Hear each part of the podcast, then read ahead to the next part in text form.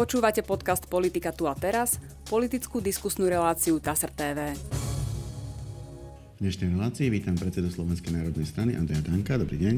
Dobrý deň, ďakujem za pozvanie. Pán Danko, dnešnú našu debatu začneme tému migrácie. Má veľa rôznych aspektov, ale jeden, asi nie najšťastnejší, je veľmi aktuálny, lebo sa to stalo v podstate z pohľadu dňa, kedy nahrávame túto reláciu len, len včera, o deň skôr. E, a to bol fyzický incident medzi dvoma politikmi. Ja by som prečítal zo správy TASR ten background, ako to zhrnuli spravodajcovia tlačovej agentúry. E, Igor Matovič v stredu ráno narušil tlačovú konferenciu Smeru SD e, k migrácii a dostal sa do konfliktu s ex-ministrom Kaliňákom. Vyhlásil, že práve Smer SD prijal legislatívne zmeny týkajúce sa vydávania povolení migrantom, ktoré teraz strana kritizuje. Líder Smeru SD Robert Fico konanie Matoviča nekomentoval. Podľa Kaliňáka Matovič porušil zákon, keďže prišiel a zastavil autom na chodníku. Pri incidente zasiahla aj hliadka mestskej policie, má ho zaznamenaný na odevných kamerách a bude ho vyhodnocovať. E, došlo tam aj k fyzickému stretu, to znamená, nie je to úplne bežná situácia, predsa len e, boli v nej e, zakomponovaní aj bývalý premiér, pán Matovič, aj bývalý minister vnútra, pán Kaliňák, aj nejakí ďalší ľudia. Ako toto hodnotíte? Tak z medzinárodného hľadiska je to problém. Viete, keď televízne noviny v okolitých štátoch budú vysielať, že je tu taká potička medzi ministrom vnútra a bývalým premiérom, ktorý tam v tých topánočkách kope, tak je to strašná hamba. Čo sa týka vnútroštátnej pozície, Sulik Matovič Kolár tu riadili štát naozaj ako blázni, a mnohí ľudia na Slovensku si hovoria tak klasicky, že si zaslúžia po papuli. Ale v politike veľakrát zažijete provokáciu. Igor Matovič je majster sveta v provokácii. Aj mne prišiel x krát na tlačovku, triasla sa mu sánka, že mu otvárame listy, potom plakal, potom povedal, že ho chceme zabiť. Igor Matovič potrebuje konflikt. Ja keď som bol s ním v relácii po troch rokoch v Markize som sa snažil ho dať dole tým, že som nad vecou. Stalo sa včera to, že vyprovokoval smer. Možno niektorí majú pocit, že to pomôže aj smeru, ale ja hlavne si myslím, že zbytočne Matovič dosiahol opäť svoje. Lebo on bez konfliktu je nikto. On dosiahol mediálnu pozornosť, zistil, že Fiatky 500 nefungujú, znova bol v každom médiu ako chudák, ktorému všetci chcú zle. Zaskočilo ma najmä to, že tam nejaký mladý človek ešte úplne zbytočne mu dal pesťou, pretože to Matovič mediálne dovolie bude využívať, že on je ten martýr. Na druhej strane ja chápem ľudí, ktorí by Matoviča niektorí naozaj chytili pod krk a neostal by po ňom masný flak. No, Suliga takéto, Matovič Kolár takéto, sa... Takéto niečo sa samozrejme schvalovať nedá, nesmie. Nedá, nedá lebo ako... je to zlý príklad pre verejnosť. Ja som videl aj Robo Fico, že ostal ako skamenetý. A to no, je asi všetko, čo to tomu asi, to zo svojej asi, pozície môžem povedať. To bola že... asi správna, správna poloha, ano, či sa do toho ne, nezapojil. Veď, veď my nesmieme po voľbách sa dostať do takejto vlny. To, čo sa tu dialo, to bolo čisté šialenstvo. Ja hovorím ešte raz, mnohí ľudia si to želajú, ale na konci dňa, či ste vo verejnej funkcii, či ste otec, alebo zastávate nejakú pozíciu, my by sme nemali týmto balkánskym spôsobom v politike pokračovať. Takže verím, že taký incident už nenastane a že porazíme Sulika Matoviča Kolára vo voľbách a nedovolíme vládnuť Šimečkovi.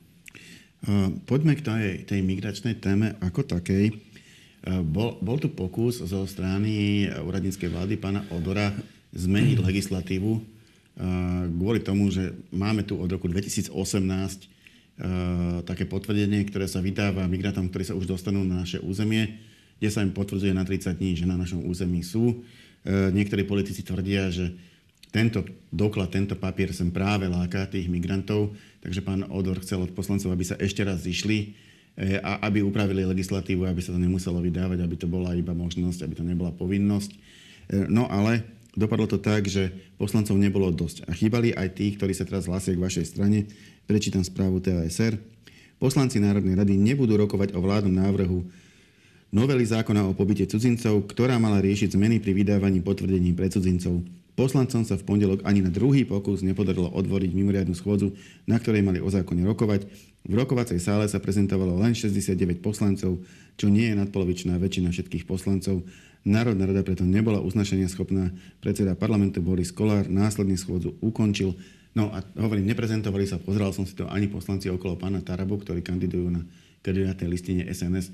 Prečo ste v takejto pragmatickej veci e, vláde nepomohli? Lebo je to klamstvo prvom rade určite jeden papier nezabezpečuje to, že tu migranti prichádzajú. Problém je oveľa zložitejší a ten problém je v Bruseli, keďže sa, keď sa nechráni vonkajšia hranica a Brusel rieši veci ako spalovacie motory a nezaoberajú sa tým, že z Turecka prichádza obrovská vlna utečencov a problém je v podstate jeden veľký v tom, že my, pokiaľ zachytíme utečenca a on povie, že je zo Sýrie, lebo všetci sú zo Sýrie a vysvetlím vám prečo, to mám od policajtov, keďže je tam administratívno-technický problém na navrátenie utečenca do domovského štátu, nie je tam s kým komunikovať, tak oni aj keď prejdú hranice, v Komárne sú miesta, kde sa z luxusných vecí vyzliekajú. Všetci tvrdia, že sú chudobní sírčania a jednoducho policia ich musí prepustiť. Oni všetci migrujú do Nemecka. Ja to vidím ako takú dohodu Erdogana s Európskou úniou, pretože vieme, že v Turecku po sírskom probléme bolo množstvo ľudí. Európsk, on žiadal Európsku úniu Erdogan o finančné príspevky a keď aj už dostal, proste, aj dostal. keď už proste prichádza aj príjmanie Švedska do NATO, a on s tými ľuďmi nemá čo robiť, tie podmienky tam sú šialené, tak proste ich púšťajú. Ale popri tom tu prichádzajú aj nebezpeční ľudia. My nevieme, aké majú choroby. A väčšinou jednoducho tí ľudia sú aj namixovaní zvláštne. Sú tam invalidi, sú tam mladí ľudia. My Samozrejme, že následne prídu ženy... Cez, cez Maďarsko. Ale, ale bola, bola to aj teória, aspoň ja som to za, začul v médiách, že či Maďarsko aj e, vlastne neovplyvnilo takto no, predvolebnú kampaň. To už je čistý idiotizmus. Že, že ich nezadržalo na svojom Ale území. vrátim sa ešte k tej myšlienke, že ako keby Smer, SNS nechceli zmenu nejakých tlačív. Asi ste zachytili, že včera hlas Smer a SNS sa dohodli, títo poslanci, ktorí sa dnes nachádzajú na našej kandidátnej listine, že navrhnú schôdzu, aby takéto problémy boli vyriešené, pretože tak, ako to predostrel pán Odor, je len alibizmus to hodiť na predchádzajúcu vládu, lebo nevedia, čo s tým. Keby niečo robili, tak by, by aspoň... aj zmenila tá legislatíva. Áno, ja som, dneska ráno, ja som dneska ráno videl napríklad, to je len častkový problém, to nie je o nejakom papieri. E, ja som videl zábery z Kisuckého nového mesta, ako popri ceste idú títo utečenci. Treba sa zamysleť, čo je to vlastne Európska únia, keď tu hoci kto môže prísť bez pasu. Ja neviem sa dostať do Turecka bez pasu kde je tá ochrana vonkajších hraníc a akým systémom, aby zase Brusel nevykrikoval, že ich tu zachytíme, naložíme do lietadla a vrátime ich tam, odkiaľ prišli, akým systémom postupovať. Keď bola vlna migrácie z Afriky, tak sa vytvárali spolupráci so štátmi v Afrike mesta, kde sa tí ľudia vracali. Ale proste Európska únia dnes ukazuje, že je bezbranná inštitúcia z hľadiska príchodu kohokoľvek. A toto je problém. Tam by bolo treba počúvať rázne kroky Bruselu, ako ideme chrániť vonkajšie hranice, ako by sme sa potom chránili, keď bola nejaká vojna. No, dobre, keď a... tu každý a... príde. To nie je o nejakom slovenskom tlačive. Tento problém je oveľa zásadnejší. A ten problém je, že proste uh, tieto mimovládne organizácie, mimochodom aj na Slovensku Sorošová organizácia dostala 21 miliónov na analýzu týchto postupov a všetkého Odor je jeden neschopný úradník, ktorého Čaputová vybrala z klobuka, urobila premiérom, uvedomil si, že má problém, tak sa ho snažil zvaliť na niekoho iného. Ja si myslím, že tento problém robiť? sa dá riešiť len vtedy, ak by okamžite bola zvolaná V4, ale na to by ju nesmeli rozbiť, ak by sa dohodli premiéry V4 na spoločnom postupu, postupe k Bruselu vo vzťahu k Srbsku, pretože stade prichádza e, veľká vlna utečencov, ale hlavne e, ten hlas v Bruseli nesmie byť osamotený. Ja som nepočul Odora, že uteká za Ursulou von der Leyen, a žiada o komplexné riešenie. Toto tlačivo aj tak sa dá obísť. Keby policajti chceli, dokážu túto situáciu vyriešiť. Odmietam takúto demagógiu, že kvôli nejakému papieru sú tu utečenci. A myslíte si, že by sa lebo tam je zase ďalšia otázka, či by sa dali tie hranice ustrážiť, alebo nedali. Musia sa. E, myslím, že pán policajný prezident hovorí, že nemajú policajti na to kapacity, aby ustrážili celé Ale veď nás strážili, keď sme mali COVID, nás blokovali, jak malé deti. Ale tak nebol, ale nás vedeli ustrážiť. Ale prosím vás, problém je inde. Oni sa ani nepokúšajú. Však uh, tie vlny už tu boli.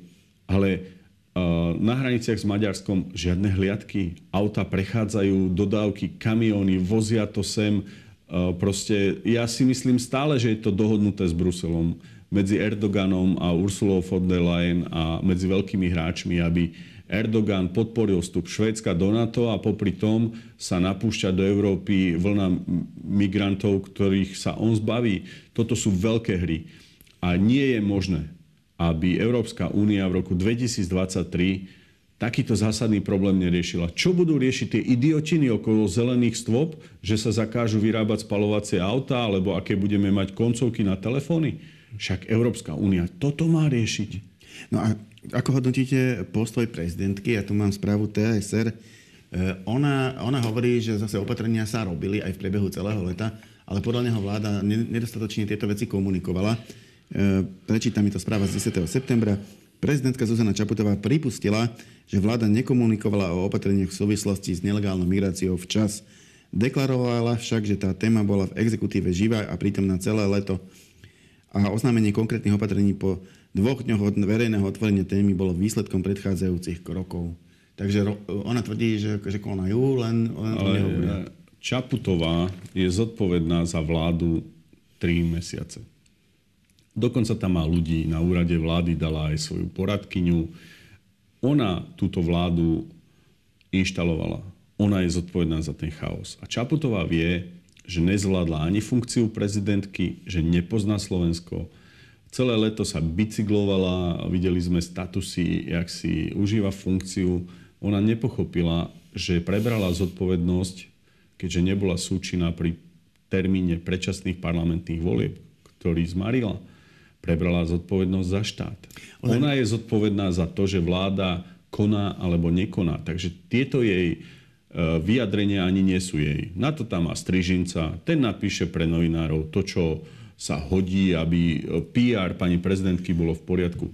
Je to vysoko o, o, s veľkou pravdepodobnosťou zrejme, že Čaputová zostavila vládu, ktorá okrem Sorošovej nadácie, nákupu štvorkoliek z Ameriky a neviem akých e, proste urýchlených hlúpostí, napríklad rušenie e, pediatrov, e, ambulancií, zonácie parkov, len takéto idiotiny táto vláda bez akéhokoľvek mandátu schvaluje a popri tom si robia kšefty.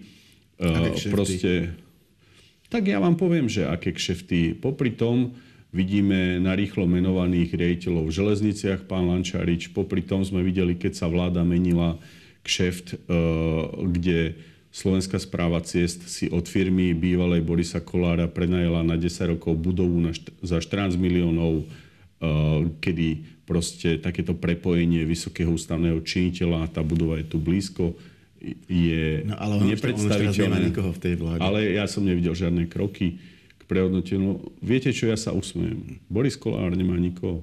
No Lančarič, Lančarič z pozadia, ktoré tu teraz nebudem rozoberať, je dohoda Kolára na, plynulé prechod, na plynulý prechod jeho záujmov.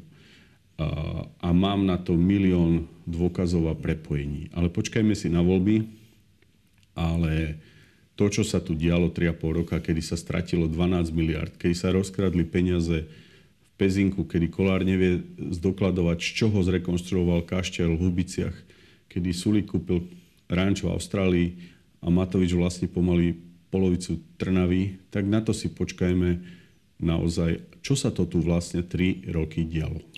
No a uzavrime ešte tú migračnú tému. Chcem sa spýtať, aké opatrenia, ale myslím teraz nie na úrovni celej únie alebo V4, ale aké opatrenia tu na úrovni Slovenska by ste riešili vy, keby ste Keď mali ministra vnútra? Napríklad. Okamžite kontrola hraníc na maďarskej strane. Češi sa s nami nebabrali, zavedli kontrolu hraníc, keď to tam chodilo. Zavedujú, uvidíte veľmi rýchlo.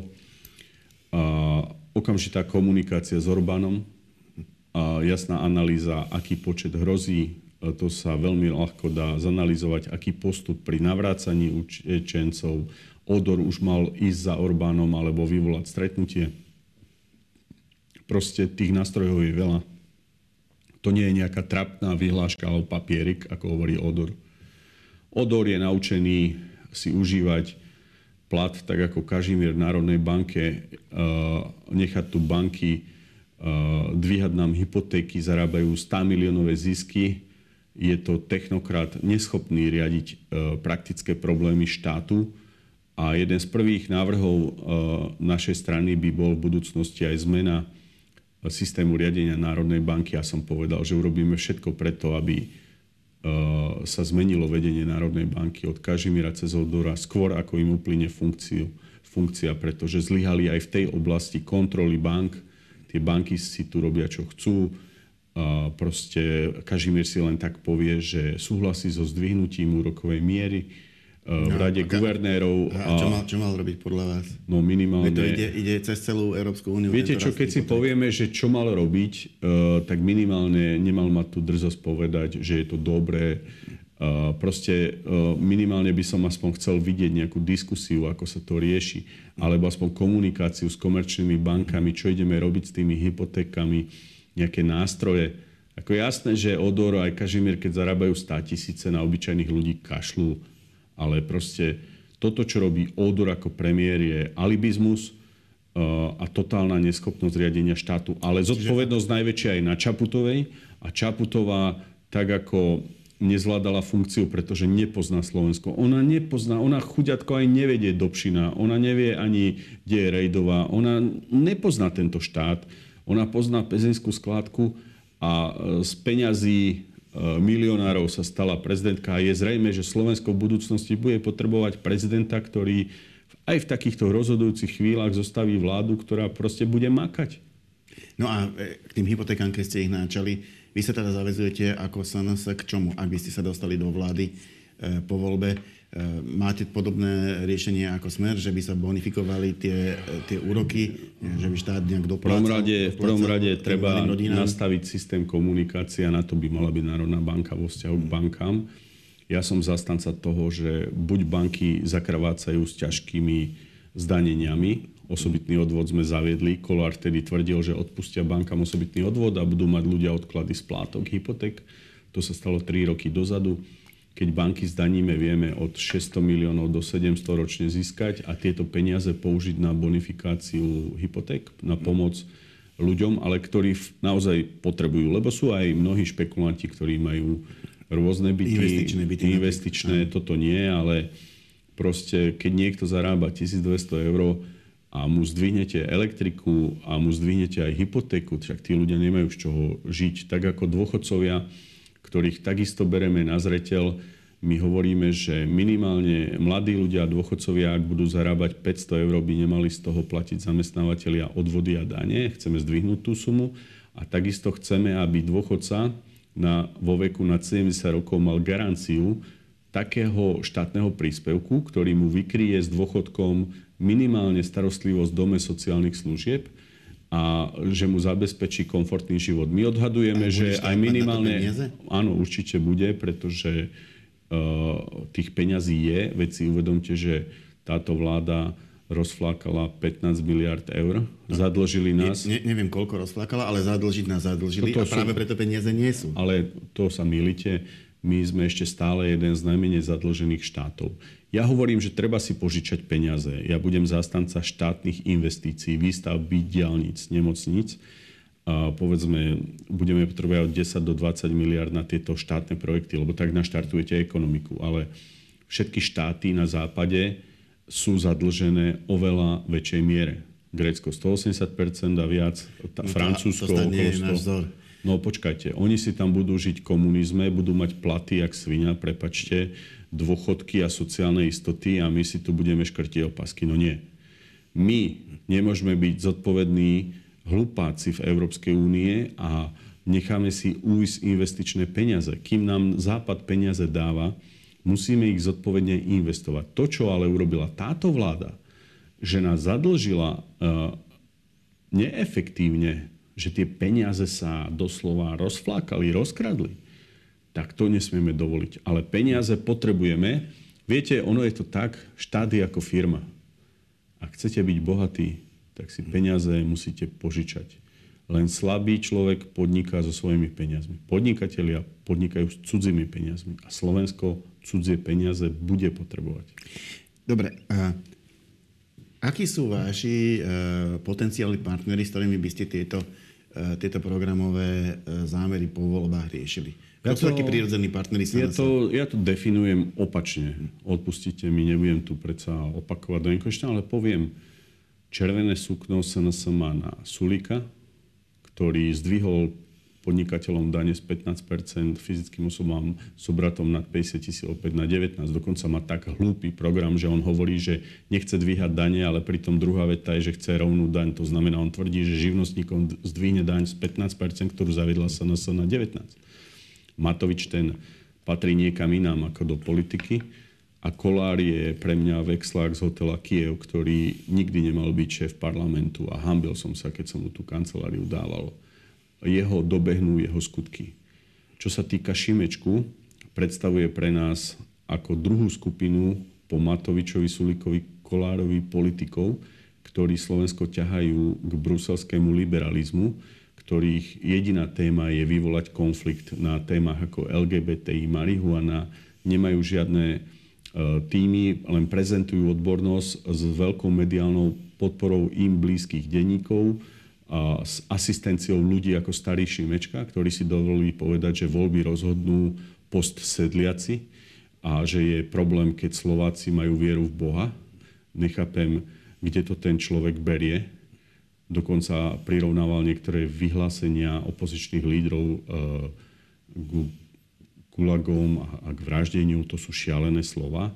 Takže ja chcem, aby sme boli súčasťou vlády, ktorá bude naozaj riešiť problémy investícií, e, sociálnych vecí, pomoci ľuďom, ale nie slubov, pretože aj táto vláda, osobite Kolár, trepal, že postaví byty, zastaví exekúcie. No ale inak, inak e, mal som ho tu, E, práve v týchto dňoch a hovorí, že to pripravil, že je to aj legislatívne schválené, že agentúra je vytvorená, že sú podpísané zmluvy s rakúskymi investormi za 1,5 miliardy, to budú stavať 9 tisíc. Trepe, jediný by, čo postavil, je ten kaštiel v Hubiciach, ktorý nevie zdokladovať, čo ho vyfinancoval. Ale, ale idú stavať, no, že e, zmluvy jasné. sú podpísané. Čaká Boris Kolár je aj zrazu chce lacné potraviny. Unie. Alebo som sa smial minule, že Kolár chce ministerstvo cestovného ruchu a športu. Viete, že to je moje dieťa? Šport e, sme zaviedli fond na podporu športu štátneho tajomníka pre šport. Dokonca existuje v zákonníku práce, tak ako rekreačný poukaz aj príspevok na šport maloletého dieťaťa, oslobodený od odvodov daní. A čo sa týka kolára, len zúfalo hľadá témy.